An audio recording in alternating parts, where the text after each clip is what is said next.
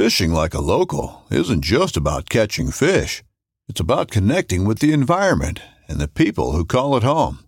It's about hearing the stories and traditions that have been passed down for generations and sharing unforgettable moments with the people you meet along the way. Fishing like a local is having an experience that stays with you forever. And with Fishing Booker, you can experience it too, no matter where you are. Discover your next adventure on Fishing Booker. This upcoming concert season will be all about the boots, and Tecovas is your stop for the best in Western style. Tecovas has seasonal and limited edition offerings this spring and summer, including men's and women's boots, apparel, hats, bags, and more. All Tecovas boots are made by hand in a time honored tradition with timeless styles that are always on trend. And Tecovas has first wear comfort with little to no break in period. It's hard to find this level of comfort paired with this level of style. Stop by your local Tecova store, have a complimentary drink or two, that's WCB style, and shop new styles. The smell of fresh leather and friendly staff are at your service. Many stores even have leather custom branding to make your boots truly personalized. And with regular live music and events, there's no in store experience like it.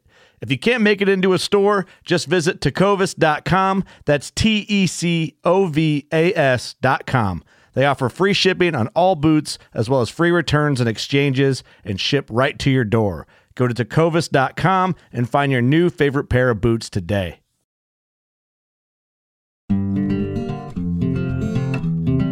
You're listening to the Fish Untamed podcast, your home for fly fishing the backcountry.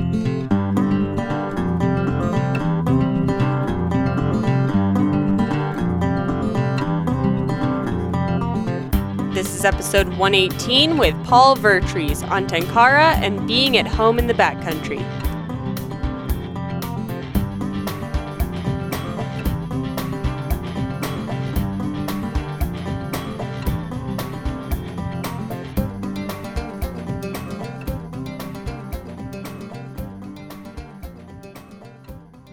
Well, if you've heard any episodes, you know how I start. I like to get a, a background on how my guests got into the outdoors and into fishing. So um, you, it sounds like you've been fishing for a long time. Tell me how you got into it.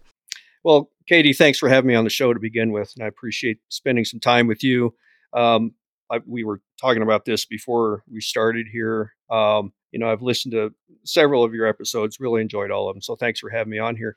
Um, you know, I, I I've been very fortunate in that um, I was raised by parents who encouraged me to spend as much time as I possibly could outdoors right from the get go. Um, I grew up um, on the Front Range in Colorado, uh, in the mountains, in a really small town. Bailey, Colorado is my hometown, and we had a trout stream very close to our property when I was growing up. So I I could literally you know, walk down to the creek and explore and um, eventually fish and and just spend all this time outdoors. And I, I couldn't have been a luckier kid, I guess, um, in that respect. My parents didn't fish, but they encouraged me to to do that. Um, I actually had a an older gentleman that lived down the road from us, uh, very close to where we lived, and uh, he he took me under his wing and and taught me how to fish. And and um, uh, his name was Sid Brainerd, and he lived right down the right down the road. And so, you know, as a 12 year old, my best friend was a 75 year old man. It was, it was, uh, we were the odd couple. Um, he taught me so much, and um, on the on the same creek that we lived on, it was the headwaters of Deer Creek. If any, any of the listeners are familiar with that that part of Colorado, and um, so parents encouraged me to uh, to get out there and do that. When I was very small, I belonged to Cub Scout Pack 400 in Colorado, Colorado, um, and I remember distinctly, um, seven or eight years old in Cub Scouts, um, we would have a fishing derby each year, and it was it was on a pond just just up the highway from uh, Meyer Open Space Park, which is what it is now. And um, I won that fishing derby um, with live grasshoppers, and uh, and and it's it's just been um, it's been a, a long, very rewarding ride since then. Started backpacking when I was in high school. Um, and you know, we I think we're going to talk about backcountry fly fishing this evening, but uh, started backpacking when I was in high school. I did my first overnight backpacking trip when I was 15 years old, which as a parent now, of you know grown children. But as a parent, I don't know if I could I don't know if I could turn my kids loose like that. But my folks did, and you know that that was really the start and the catalyst for everything else that happened uh, after that. Um, I grew up, like I said, fishing Deer Creek. I spent a lot of time on the North Fork of the South Platte River, um, Tarryall Creek, and, and, I'm sure people will recognize some of these places. Um, eventually, backpacking. I spent a lot of time fishing high lakes in the Mount Evans Wilderness and Lost Creek Wilderness, and all that was prior to graduating from high school. So I packed a lot into those years for sure.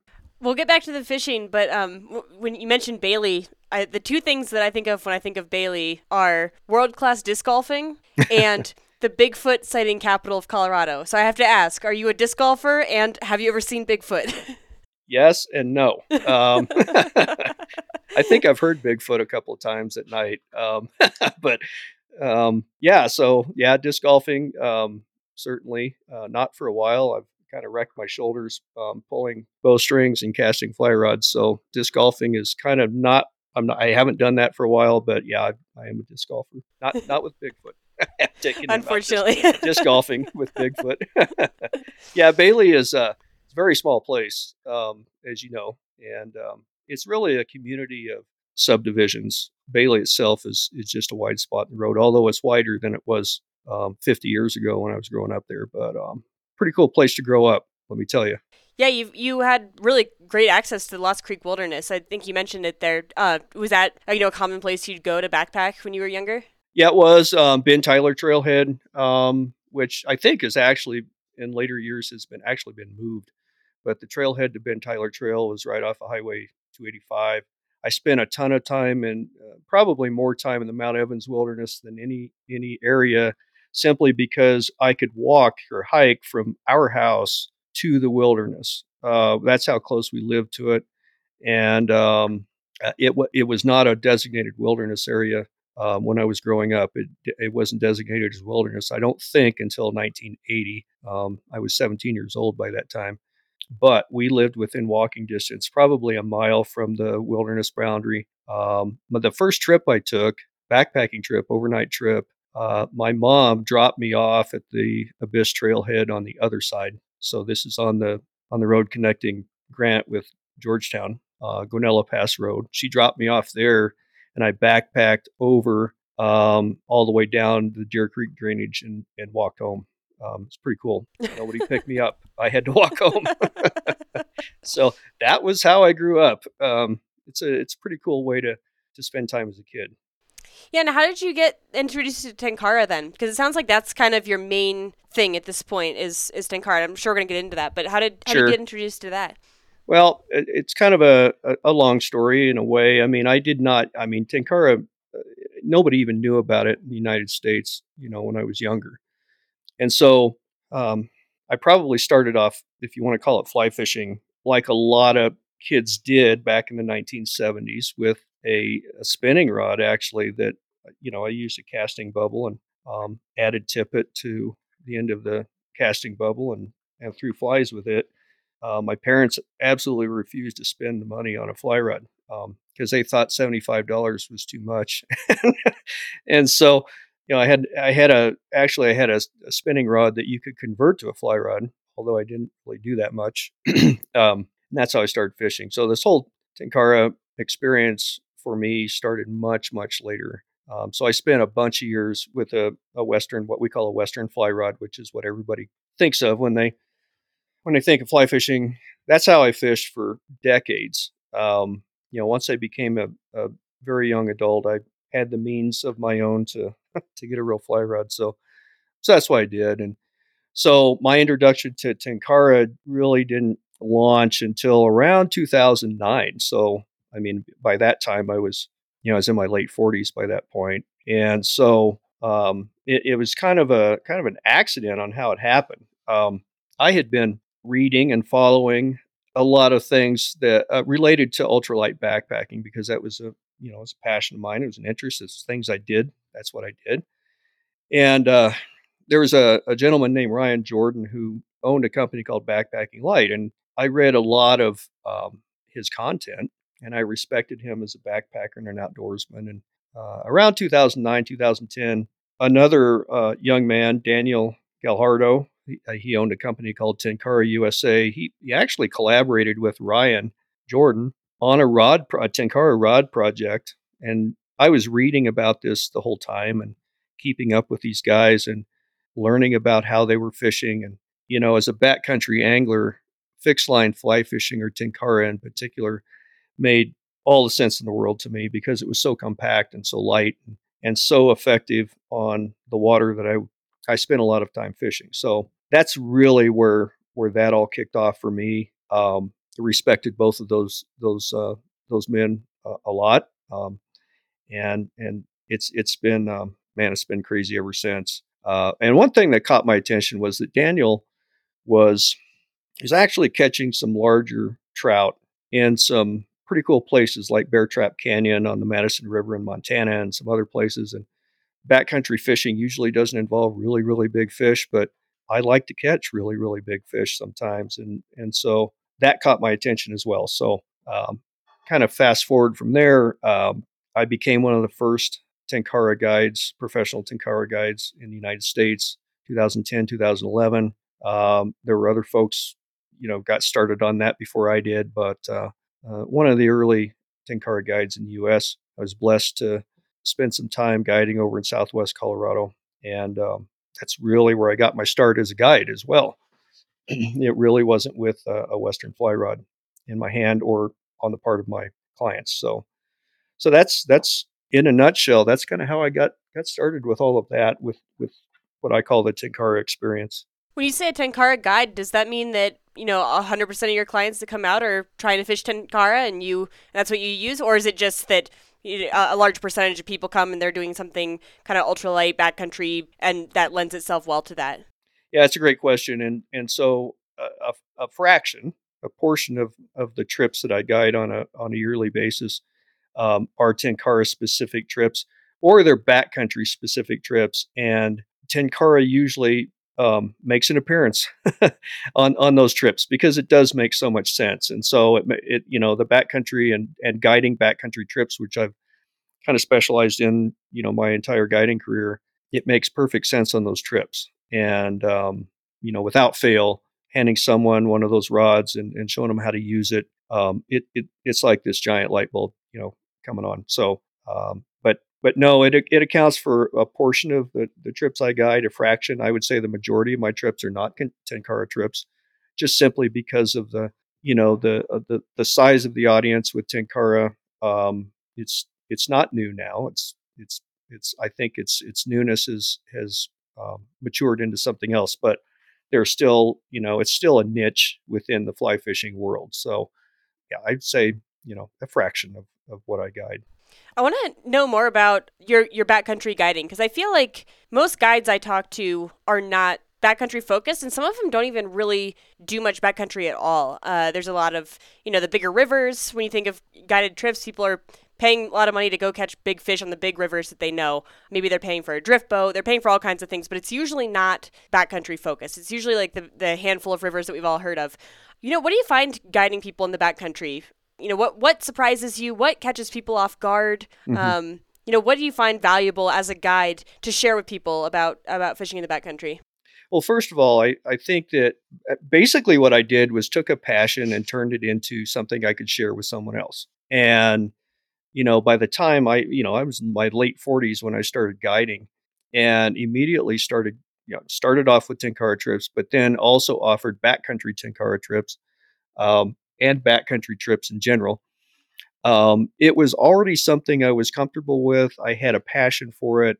I feel as at home in the backcountry as I do in my own living room. So, um, you know, I wanted to share that with other folks. And so, what I discovered was there's a there are folks out there who want to do that, and it's not everybody. And you know, it's not. Um, again, it's a it's a fraction of what I do. Um, I'm still guiding on big rivers. I'm guiding on tailwaters. I'm doing all that stuff.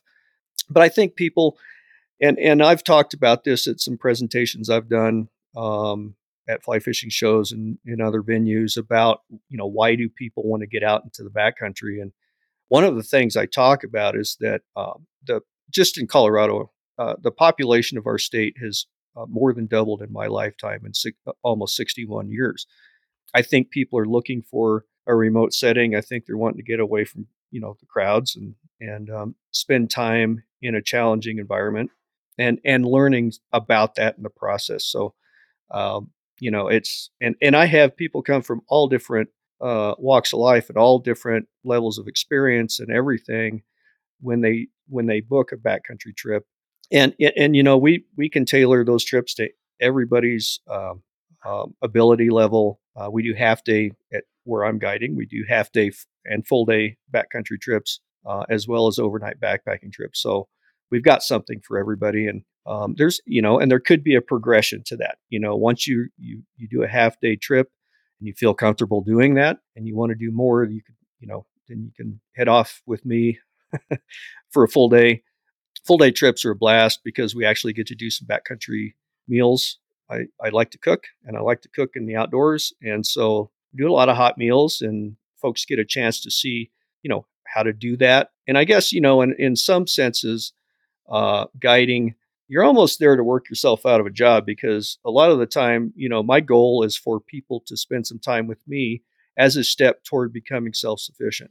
And I think a lot of guides would tell you that. Um, some people never will be because they they want to go on a guided trip and and they they want to have that type of experience. And that's that's really cool. Um, there's other folks that are out there to learn more so they can do more on their own as well. So, you know, I found that there's something for everybody in it it's it's it's not for everybody. Um, it's a lot of work. I can tell you as I get older, um, it's more work than it used to be. so, uh, but it's it's still a great way to get out and enjoy the outdoors and enjoy fly fishing for sure.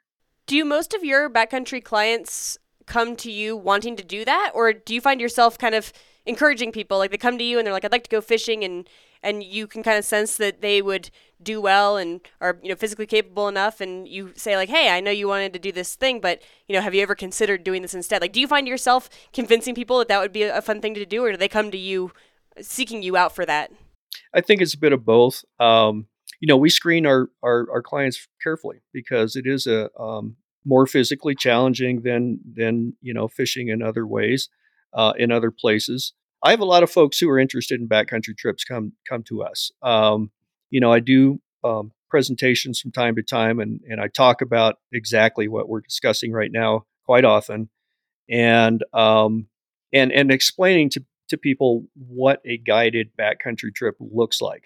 I think folks sometimes there's a, there's an intimidation factor with you know wow you know this is going to be a wilderness trip and we're to you know only a helicopter can save us and some things like that.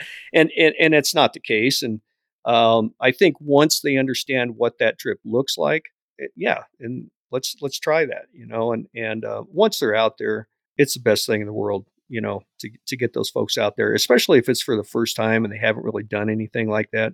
It's amazing to watch uh, their comfort level grow and uh, how much they can learn even in a half day you know, going out with me for a half day, how much they'll actually learn about the landscape. And, you know, it's interesting because uh, even even that, the landscape itself and not necessarily the fishing, there's so much geologic and local history just by looking at the landscape. It's amazing. And, and we talk about all of that on the trip as well. How do you gauge what kind of trip people are capable of. Obviously, something is, you know, there's some really easy concrete things like, hey, have you ever hiked, you know, five miles before? Things like that that you can gauge. But, you know, maybe someone comes in and they want to do an overnight trip um, and they've never done an overnight trip before. Like, how, how do you gauge somebody's uh, comfort level? Do you encourage them to come out on like a smaller trip first and see how they do? Or is there a kind of a more clear cut way to decide if an overnight trip is right for somebody? There is a more clear cut way, and, and I ask a lot of questions. And when I talked about screening clients, uh, I we do everybody you know at our at our shop um, we screen those clients carefully. Number one, it's a safety concern, but we like to get a sense of um, you know how much experience they have with fly rod, how much experience they have in the outdoors in general, and and we ask a lot of questions. Um, it, regardless of what trip I'm, what type of trip I'm guiding. One of my first questions to any prospective client, even if I'm at a, trade show or doing a presentation or whatever, is uh, what do you want to get out of this trip? Okay. And everybody's going to give you a different answer. But I think that's important that, you know, as a guide, that I address that because it's their trip, it's not mine. I'm just loaning myself to them for the day. It's their experience, and um, and I want to, you know, as a guide, I want to try to to uh, to to meet, you know, that expectation of theirs or those goals that they might have. I've had some people I've asked them that question, and I've had some folks say, you know what, I don't care what we do, I just want to have fun, and that's a pretty easy one because it's pretty easy to have fun Yeah. doing that. Yeah. Um, but other folks want to work on a certain technique because they are experienced or they want to be in a landscape that they've never been in before, you know, um, that type of thing. So we just ask a lot of questions. We try as, as best we can to to work with that client to meet that experience that they're looking for. And that's that's what we do. I think that as folks who you know go out in the backcountry fairly often, it's easy to start to take things for granted. You know, I don't I don't remember the last time I went on a you know backpacking fishing trip with somebody who was not just as experienced as I was. You know, I don't I don't even think about checking with them to make sure that they you know remember their sleeping bag or whatever. But what things do you notice as somebody who personally I bet you take these things for granted, but you work with people who may be new to the outdoors or to overnight trips to the backcountry? What things do you notice that remind you like, oh yeah, I, sh- I should probably cover that because it, you know it's something that I don't have to think about, but um, I, I bet these clients often bring things to your attention that a lot of us take for granted. Do, can you think of anything off the top of your head that you've noticed as as a guide that that people don't just know if they haven't been outdoors a lot? Yeah, I think um, what, one thing it's kind of funny, but one thing that that I've noticed is is they they um, they overestimate the capacity of a backpack. Um, yeah, and, and and here's where I'm going with that. And and trust me, we you know I spent 20 years in the army, and um, I I know how to run a checklist. okay, and so I do have checklists. I have a gear checklist that um, it's actually in the trip description on, you know, here's what you're responsible for as a client. Here's what I'm responsible or we're responsible for as, as an outfitter. And it's very cut and dried and very clear. But yet, you know, when you tell somebody that, you know, they need to have at least a 4,500 cubic inch, if not a 5,000 cubic inch backpack, I have seen, you know, a lot of beginners really overestimate how much stuff they can what that means you know what what the the the cubic inch capacity of that pack what does that look like? And so because there's sleeping bags out there that can fill that entire 4500 cubic foot backpack okay? So um but we we do we go through we have gear checklists um i i have a routine on those trips where you know be, when we meet you know before we depart to drive to the trailhead they dump everything out that they own um, on the tailgate of my truck. Uh, we sort through it. Uh, we don't want any redundancy. I don't want to carry something that they're going to carry, and and so forth. And they they know pretty. They know exactly what they're going to be responsible for carrying in their in their pack. So um, it usually works out great. I think that you know, if anything, it's like, man, I I have all of this stuff, and it has to go in that backpack. That you know, that type of thing, and just what things weigh or what things should weigh that you're going to carry on your back. Um, it's it's a great learning experience for folks um, in that respect. Just just the simple, you know, going through the motions of selecting gear and then figuring out how to transport it on your back.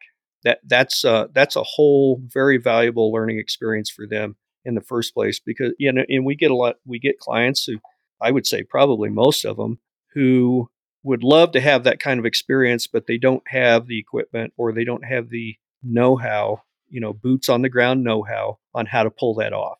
And so they don't have that confidence level. And I think that's one of the, the, the coolest things about that trip, that particular trip, is that uh, by the end of that trip, their confidence level is way beyond where it was when we started. Without throwing anyone under the bus, uh, are there any funny things you can think of that people have tried to bring on a trip that you know you get to the tailgate and you're just like, no, we we can't bring you know this stereo system with us or, or whatever. like, anything come to mind? Yeah, yeah. Um, and a lot of a lot of the backcountry stuff is, um, you know, it's it's either half day or full day. I, carrying a lot of water, and uh, I carry a filter, uh, which reduces the load on on water. You know, and and so you know, I've had folks that um that never entered their mind that they're standing in a bazillion gallons of water, but they're carrying a whole bunch of it too. Um, you know, I, I refuse to carry water uh, when I'm backpacking in a canyon with a trout stream running down the middle of it because I'm always either near the water or I'm in it. And um, so filters make a lot of sense. Uh, I really haven't had anybody bring anything outlandish uh, to speak of. I think most of the time they're a little paranoid about bringing too much stuff. So it really that really has not been a uh, a big deal. I have a lot of funny stories, but I don't have anything related to to weird stuff in backpacks. well, share share a funny story if you've got one off the top of your head.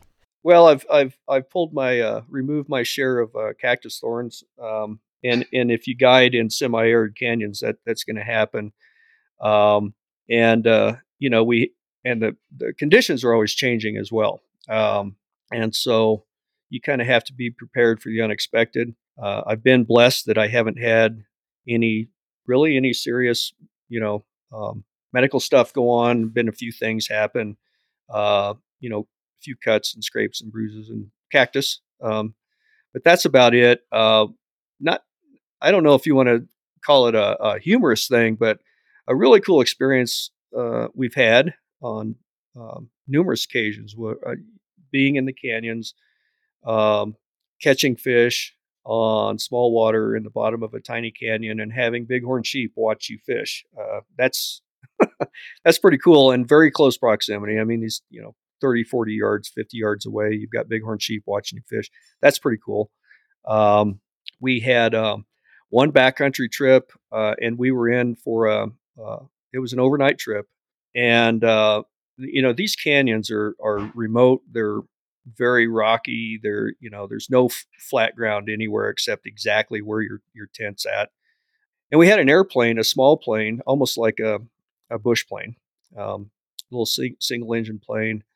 I've never seen any single engine planes fly into that canyon um, at low altitude. And this pilot came in right above our camp, and we were fishing just just upstream from camp. And I thought he was going to try to land in that opening that we were in. It was pretty crazy. He was very low, and and uh, I've been in Alaska enough to know you know how it looks when pilots are are looking over a spot. Usually, you know, checking it out, they'll do a couple passes before they land, so they know it's safe. And that's what was going on, and and uh, never seen anything like that before or after uh, that happened. Uh, I have no idea what that what that pilot was up to, but I thought he was going to put that that plane down. right, right in front of us.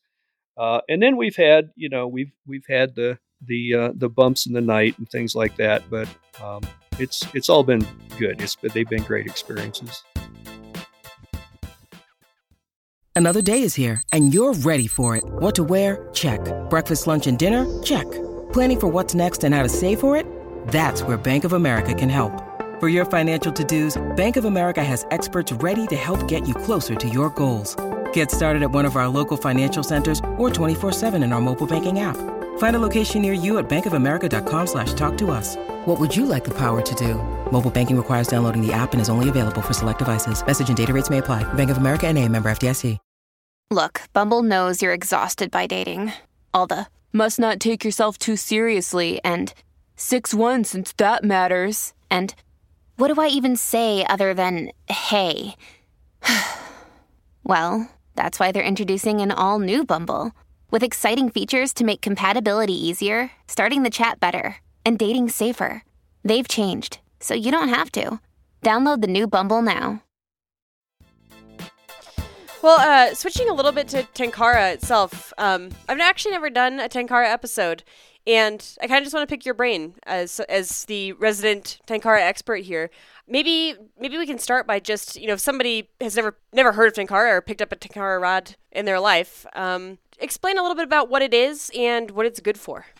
So, yeah, and eh, Tenkara is fixed line fly fishing. So uh, there's no reel. Your line attaches to the tip of your rod. The rods, modern Tenkara rods or fixed line rods, are telescopic, usually um, between eight and ten segments uh, so they collapse very short. Um, they're very lightweight. you know, a heavy rod weighs, you know, three and a half ounces or whatever. Um, most of mine weigh around two ounces, uh, very lightweight. Uh, it's very simple, elegant way to fish. Uh, it you basically have have reduced fly fishing down to its simplest form with with Tenkara. Uh, you have a rod, you have a line, uh, you have tippet, you have a fly, and that's what you have. It, it's very intuitive. It's very easy to learn how to use a Tenkara rod and to deliver a fly to the water um, properly. Uh, and it has ancient origins. Um, it's only been popular in the United States for, like I said, since around 2009 or so. But Tenkara has been practiced in, in Asia for hundreds of years. I actually was privileged to to hold a an ancient Tenkara or fixed line rod from Japan, uh, b- a bamboo rod, very heavy compared to what we have now. But it has it has some very simple, very um, utilitarian roots. Uh, a lot of very small scale commercial fishing was done in the mountains of Japan with fixed line um, rods, and um, so it really wasn't even a sport; it was more of a, a vocation. Yeah, very interesting history to it. Uh, it looks very different now than, of course, you know, hundreds of years ago, like all fishing does. But um, and and you know, for backcountry fly fishing, and again, that's that was really the the thing that attracted me to Tenkara and fixed line fly fishing is how much sense it made for a back as a backpacker. It takes up very little space. I it it's very lightweight, you know, and is and I'm not a big person, so um, every ounce counts, and uh, it's very very effective. I found it very effective on small water. Um, most of the time, prior to that, fishing a three weight rod all the time, uh, I was I was never using my line. I was always fishing with my leader, and you know, like a, a seven foot, seven and a half foot leader. That was it. I mean, my fly line was. I don't like having my fly line behind the the tip of the rod, but that's where it ended up most of the time. And yeah, you know, you know the drill. So that's all I was using anyway. And so that's really, you know, what what got me hooked on it. No pun intended. But um, then I started playing around with it and exploring different ways to use fixed line fly fishing, and it took me to some different places. Um, it put me on bigger fish, uh, and, and oh my gosh, we another guest of yours has been on your show, Sean Larson, and I made a, a, a trip to Alaska in 2016, and I had trophy grayling on my mind and uh, started catching these fish. And it's like, man, this, you know, Tenkara can do a lot. And uh, then I started fishing tailwaters here at home where where those big fish are, and uh, just kept going with it. And so uh, it's kind of been an out of the out of the box experience for me. But um, and I've probably um, um, done a lot of things that wouldn't be considered traditional with it, but uh, it it sure is a lot of fun. And you know, and, I tell people this all the time that it you know Tenkara is not the answer to everything, but it's an answer to a whole lot of things. And uh, I still you know I fish saltwater with rod and reel, fly rod. I'm making a trip to uh, next year to Labrador to catch some big brook uh, brook trout, and um, I'm taking a Tenkara rod, but it's not the only rod I'm going to take. But for the vast majority of what I do, it's just fine. And that includes, you know, I live on a a very nice freestone river um, with the Arkansas River. My house is sitting about a mile from it right now. Um, that that's how I fish that river almost all the time is is with the Tenkara rod. So uh, there's there's a whole lot you can do with it.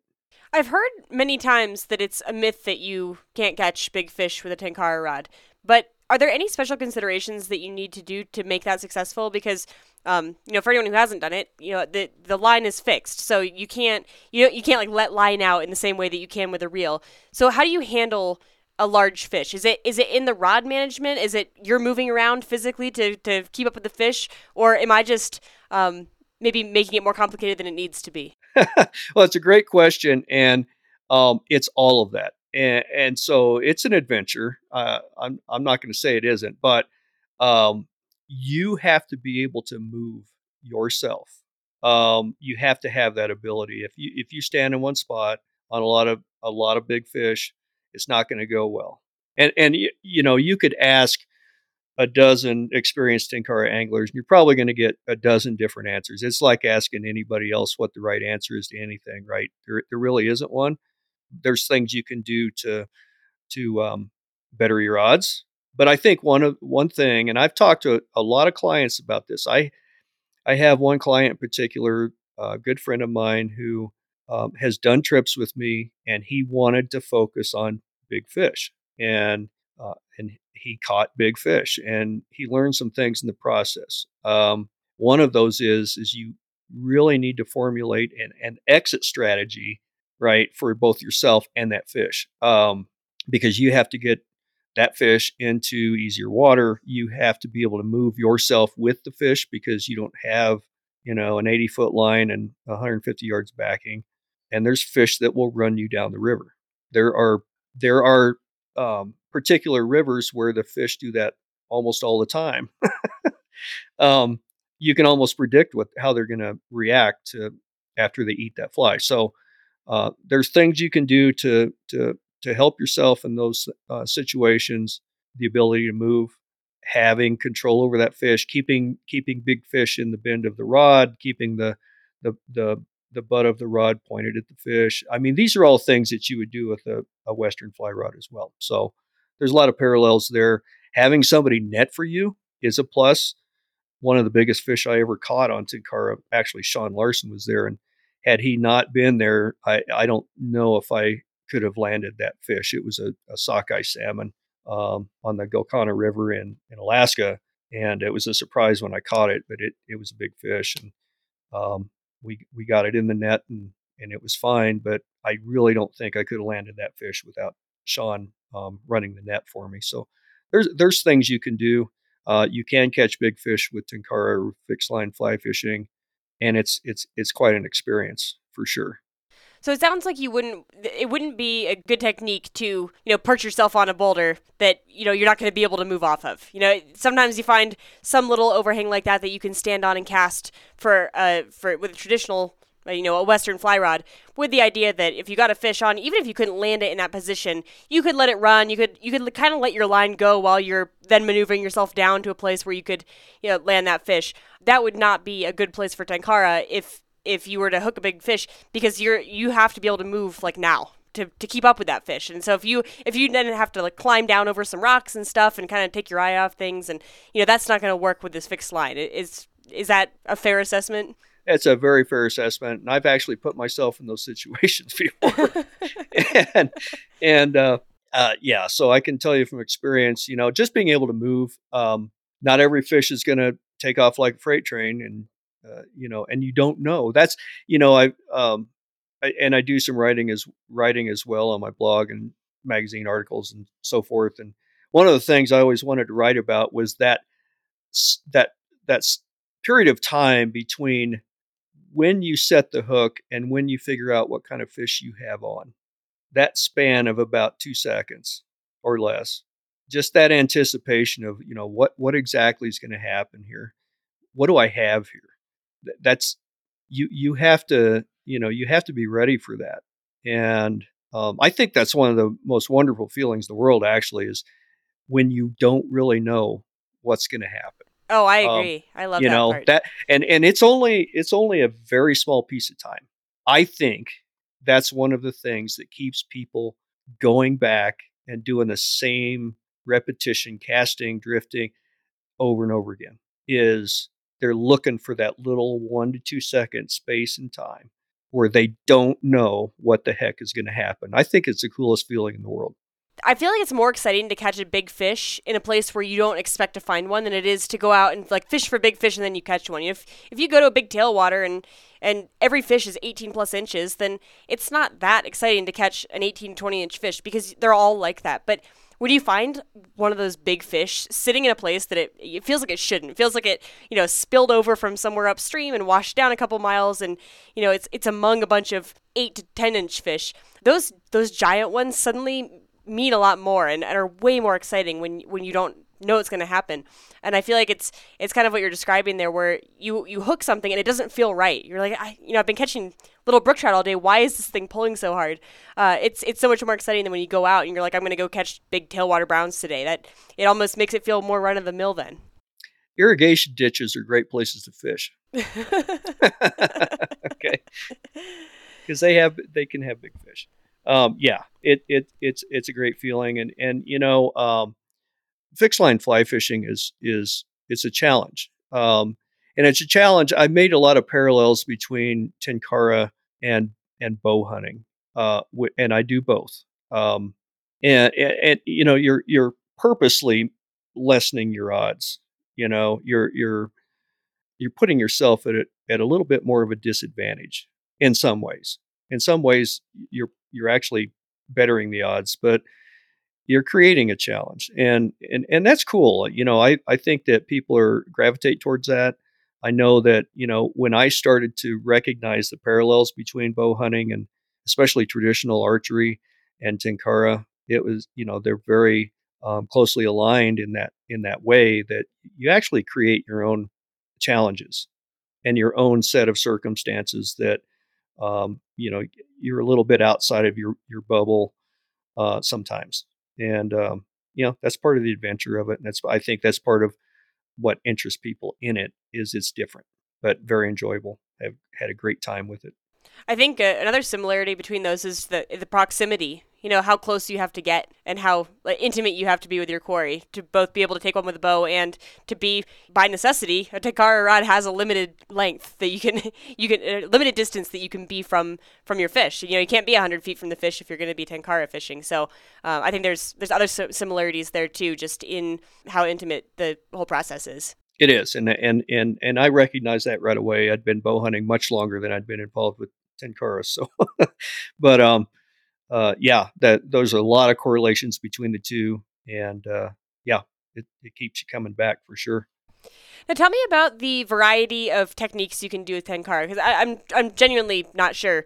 Uh, sure. You know, I think of regular fly fishing, you could have an indicator rig with three flies on it. You can dry fly fish. You can euro nymph. You can do all these different things. Um, with tenkara, I typically think of a dry fly or or maybe like a tight line nymph rig. But tell me, you know, what what can you do with it? Can you do anything you can do with a regular rod, or is it a, a little bit? There's a couple, you know, specific things that you would do with a ten, uh, tenkara rod. I would say that you could do most of those things. Now, you can't. You can't. It, let me tell you what you can do. it's easier than telling you what you. Okay. so you can do a lot of lot of those things. Um, and again, I you know I've taken kind of an outside the box approach to what started out as a pretty traditional thing with with Tenkara. So now, and this and, and this has been in a in a span of you know like 14 years or whatever, 14, 15 years. I am throwing dry flies um, or dry droppers, same you know same flies that I would use with my Western fly rod. I'm tight line nymphing or contact nymphing, which is you know there's a bazillion different titles for that um, you know, euro nymphing or whatever. I, am tight line nymphing with no indicator, uh, multiple flies with weight, um, doing that. You you can't strip a streamer with a fixed line system. However, you can manipulate smaller uh, beadhead streamers like woolly boogers and uh, leeches and some things like that with a lot of success. And I've done a lot of that on stillwater on high lakes with a single, you know, like a um, a Simi Seal leech or a, a mini leech or a woolly booger, uh, you can manipulate that that fly with a tenkara rod. Uh, you can't strip line, you know. I guess is what I'm saying, but you can still, and you can't throw a, you know, a um, a ganga. you know, it's not going to work well for you um, the, the the delivery system is just too lightweight to to do that, especially once that fly's wet. So, um, you know, fly selection matters, but you know, still water, same thing. I've done a bunch of still water fishing with with Tenkara on reservoirs out of my kayak, worked pretty well. Uh, but there's but there's things you can't do t- as well, and stripping streamers, you know, proper, like you would do with a Western fly rod. It's not going to happen that way. There are limitations uh, that I've recognized with um, some of my saltwater experiences. Um, you know, I've I've hooked, I and I still want to catch. I haven't done it, but I still want to catch a bonefish on tenkara rod. But man, I don't know what's going to happen when, when when I do that. Um, I just don't know. Even small tarpon, you know, like twenty pound, twenty five pound tarpon, fifteen pound tarpon. I don't know what would happen. There's folks out there that have done some of those things. I don't know what it looked like when it happened. Um, I'm interested in it, but I also recognize that you know, and, and I I tell people this all the time about backpacking gear and all sorts of things that there is no one perfect tool or no one perfect piece of gear. They all have pros and cons, and that's why golfers don't carry just one club. And so, you know, you, you can do a ton of things with it. It covers a lot of bases for me. Um, doesn't cover all of them because I still like going out and throwing meat on the Arkansas River for brown trout, you know, and I like having a fish hammer a streamer when I'm stripping it. Um, but there's a lot of things that that a fixed line system can do as well. A whole bunch of things. Um, nymphing very very effective with uh, weighted nymphs or with added weight to a nymph rig, very effective. So, and I and I do a lot of that. I was just out on on a tailwater just a couple days ago, and that's all I did was contact nymphing or tight line nymphing. So because it's wintertime, but uh, they weren't weren't eating, you know, they weren't rising. So yeah, very effective there. Have you ever done any swinging? I have. Again, smaller, you know, same same small streamers that I was talking about. Uh, but I've also swung uh, a lot of traditional kebari, which is a traditional um, tenkara fly pattern, reverse hackle Sakasa style flies. They they you can swing those. I've swung a lot of wet flies. Very effective for that as well. Absolutely. And how about the difference between small streams and alpine lakes? Because I know you mentioned that you've done it out of a boat before, um, but one of the limitations that I can think of is just in some of the alpine lakes, especially if there's like a shelf or something, they're all different, but um, sometimes you really want that distance to get out there on those lakes. And is a boat kind of a boat or wading out kind of the only two ways to overcome that for Tenkara? Or um, how, how do you deal with things like alpine lakes that sometimes benefit from having that longer cast? Yeah, here's the paradox though. Um, if you're going to wade out there, you got to haul those suckers out there in a backpack. You know, yeah. um, that that's the wrinkle. Um, and and and and I've had a lot of experiences like that where um, you know my my backpacking partner has a you know a four weight, an eight and a half foot four weight, and I've got a 13 and a half foot tenkara rod with uh, you know another 16, 17, 18 feet of line and tippet on it. Uh, so I'm getting out there, you know, 30, a, a, little over 30 feet or so, and just not being able to reach fish. And, and um, it happens. And uh, I get stubborn and it's like, by God, I'm only going to take one rod and it's going to be a Tenkara rod. And, and, uh, and I've got outfished before. Um, however, you know, there's approaches to fishing high lakes that, that can help um, because fish do fish are attracted to certain um, places on an alpine lake, and so you can you can work that. But yeah, it you know again it, it there's no perfect piece of gear. Everything has its limitations. Um, the limitation on that eight and a half foot four weight was that it weighed more, so you had to carry it all the way up there. Um, there's always going to be a wrinkle. I've taken two rods before, so you know there's a limit to what a rod any rod can do i'll put it that way. Yeah i guess one of the big things to remember is that we're already limiting ourselves. You know if we, if we wanted to we could take three different spin rods and two fly rods up there and catch all the fish in the lake and then we'd be happy i guess to, to have caught that many fish. But um, we're already acknowledging that we're probably going to catch fewer fish than we could by taking whatever rod we're choosing, whatever flies we're choosing, that maybe we forgot the right fly or or whatever and a successful trip is not always just can you catch as many fish as physically possible. Like that's most most people are fishing for some other reasons as well, uh, and sometimes that's just the enjoyment of what you're doing. Yeah, it's you know you're creating your own limitations, and uh, and and I've gone I've hiked many miles to high lakes just to see what I could get away with up there. You know, so you know just to see what happens. I mean, you know, I'm going to take one rod and I'm gonna I'm gonna see if I can get this done, you know. and I and I find enjoyment in that. It's a challenge. Um, I don't know what kind of conditions I'm going to run into when I get there. I don't even know if there's going to be fish when I get there sometimes. So, yeah, I mean, I it's it's all about setting those limitations and then having an adventure with those. You know, yeah. Well, just to wrap up, um, tell me about your blog, Tenkara Tracks, and you, you mentioned you've done some writing. So just tell me more about yeah. about that. Um, my blog is a, a bit dusty. It it has been hard to keep up with. So there's some uh, there's not a lot of recent content on there, and and um, I've retired and um, not from guiding, but from c- careers, and um, have more time to devote to it. I want to uh, devote more time to it. I've found that social media tends to pull you away from blog writing. I don't know if, and and I'm sure there'll be bloggers out there that maybe have way more time than I have, or or are blessed with that. Um, but I've found that social media tends to pull me away from blogging. And um, one of the goals I have really for the future is to spend more time on that blog because, um, you know, having your information come at you in these little tiny pieces social media does, nothing against social media, but it doesn't give you that depth that, that an article or a, a blog post gives you. And you can, you know, as you know, you can work with a blog post to actually send people in all kinds of other directions and learn way more than they could with a little tiny snippet of information in a different format. So I'd like to spend more time on it. There's a bunch of cool content, I think, on my blog on Tenkara Tracks, and that's at tenkaratracks.com. It is sprinkled with an ample dose of um, hunting. It's really, it's not all about fly fishing. It's not all about hunting. It's kind of about the whole thing.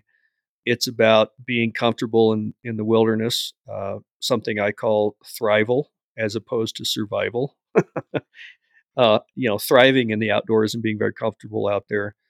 That's something I'm going to talk about at at um, Denver Fly Fishing Show coming up is is thrival and how to be comfortable out there fly fishing in the in the wilderness.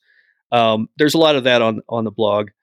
Uh, it's been around for a while, um, so hopefully folks can look forward to um, seeing some new newer content there for sure. Uh, as far as uh, articles, there are some really great publications out there, fly fishing publications, uh, and and you never know when or where things are going to pop up. It's pretty cool.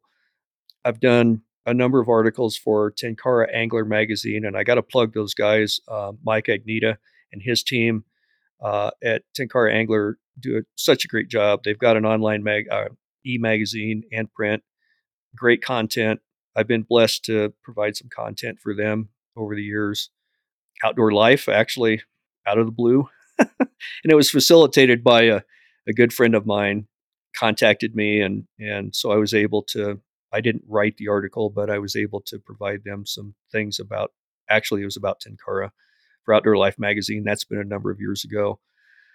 Yeah, so um, Tenkara USA used to produce a, a, magazine. I don't. I'm not sure if they still do, but I did some writing for them as well. So, yeah, it comes up, you know, ever so often. Uh, once or twice a year, I have an opportunity usually to to do something like that, and I enjoy it greatly. Uh, be, just being able to share um, experiences with people. I'm not really a, a how-to writer. You will see on my blog I do spend some time talking about what kind of gear I use, but it's not really, you know, you should use this piece of gear. It's just like, hey, here's gear that I use and it works well for me. But there's not a lot of how to. Most of it is uh, shared experiences, things, places I've gone, things I've done, trying to take people maybe along on that trip with me through reading an article. That's been most of what I've done. And, and it's, I, I find it, I have a lot of fun with it. Uh, I know you and I talked a little bit before before we started here about the uh, potential future return of your um, podcast, your fledgling podcast. yeah, it. Uh, I would love to see that happen. It, it was a, and as you and I spoke about this, um, as a as a less uh, less than a young guy, right, an old guy, um, not super super tech savvy. I mean, I do okay, but that was a whole other level of consciousness to figure out how to engineer a podcast episode myself. And I would predict that the vast majority of podcast pod, podcasters um, are their own engineers, and So I had to figure that whole thing out. It was like putting a jigsaw puzzle together in the dark, and I got it done.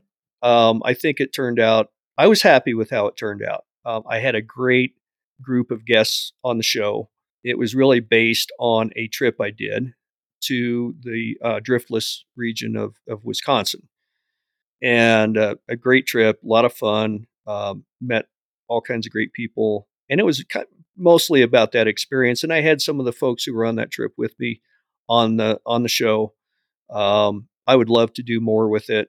You know, first off, you have to, I guess, try to figure out is there room for one more podcast out there in the universe, and uh, if there is, do you, do you have you know valuable content for folks? I never really wanted to just throw out episodes for the sake of doing episodes. You know, I wanted to have um, meaningful content. So we'll see. A lot of what I would envision having on the podcast would be experience based, and to do that, you have to go out and have experiences. So um, that's that's the upside to the whole thing. If and I what was the have, name of it? Uh, it's Ten, car Tracks. Everything's okay. got the same name. Yep so I could remember. And is uh is your blog the best place? Like, can people can people reach out to you on your blog, or or should they reach out a different way? Uh, my my approach was to just have Sean harass you enough to, to sift through your inbox until you found me. But yeah, uh, how you, can other people do that? Well, you you knew enough of my cronies that um you get you got it done. I finally got a hold. We we we got a hold of each other. Um, yeah, they can contact me on on the blog. Uh, they can email me. Uh, my email address is paul at royalgorgeanglers.com, uh, where I guide. Uh, I, I answer all my emails. Uh, either way is fine. Uh, I answer all the emails, all the messages that I get. And sometimes I get them in, in, in bundles, so I have to, it takes me a day or so, but but I answer them all, totally accessible to folks if they want to talk about any any anything that I'm doing. Um, I'm happy to and look forward to talking to folks about those things. Awesome. Well, Paul, I appreciate uh, you taking the time this evening. Um, I feel like we'll probably cross paths at some point, either either through our mutual connections or maybe just running into each other in the in the middle of nowhere, which would be fun. But um, I imagine we will. I appreciate you doing this, and um, thank you again. Absolutely, and thank you so much for having me on the show. I appreciate it. All right, that's a wrap. Uh, thank you all for listening. If you want to find all the other episodes as well as show notes, you can find those on fishuntamed.com. Um, you'll also find a contact link there if you want to reach out to me. And you can also find me on Instagram at fishuntamed. Uh, if you want to support the show, you can give it a follow on Apple Podcasts or your favorite podcasting app. And if you'd like to leave a review, it would be greatly appreciated. Uh, but otherwise, thank you all again for listening. I'll be back here in two weeks with another episode. Take care, everybody.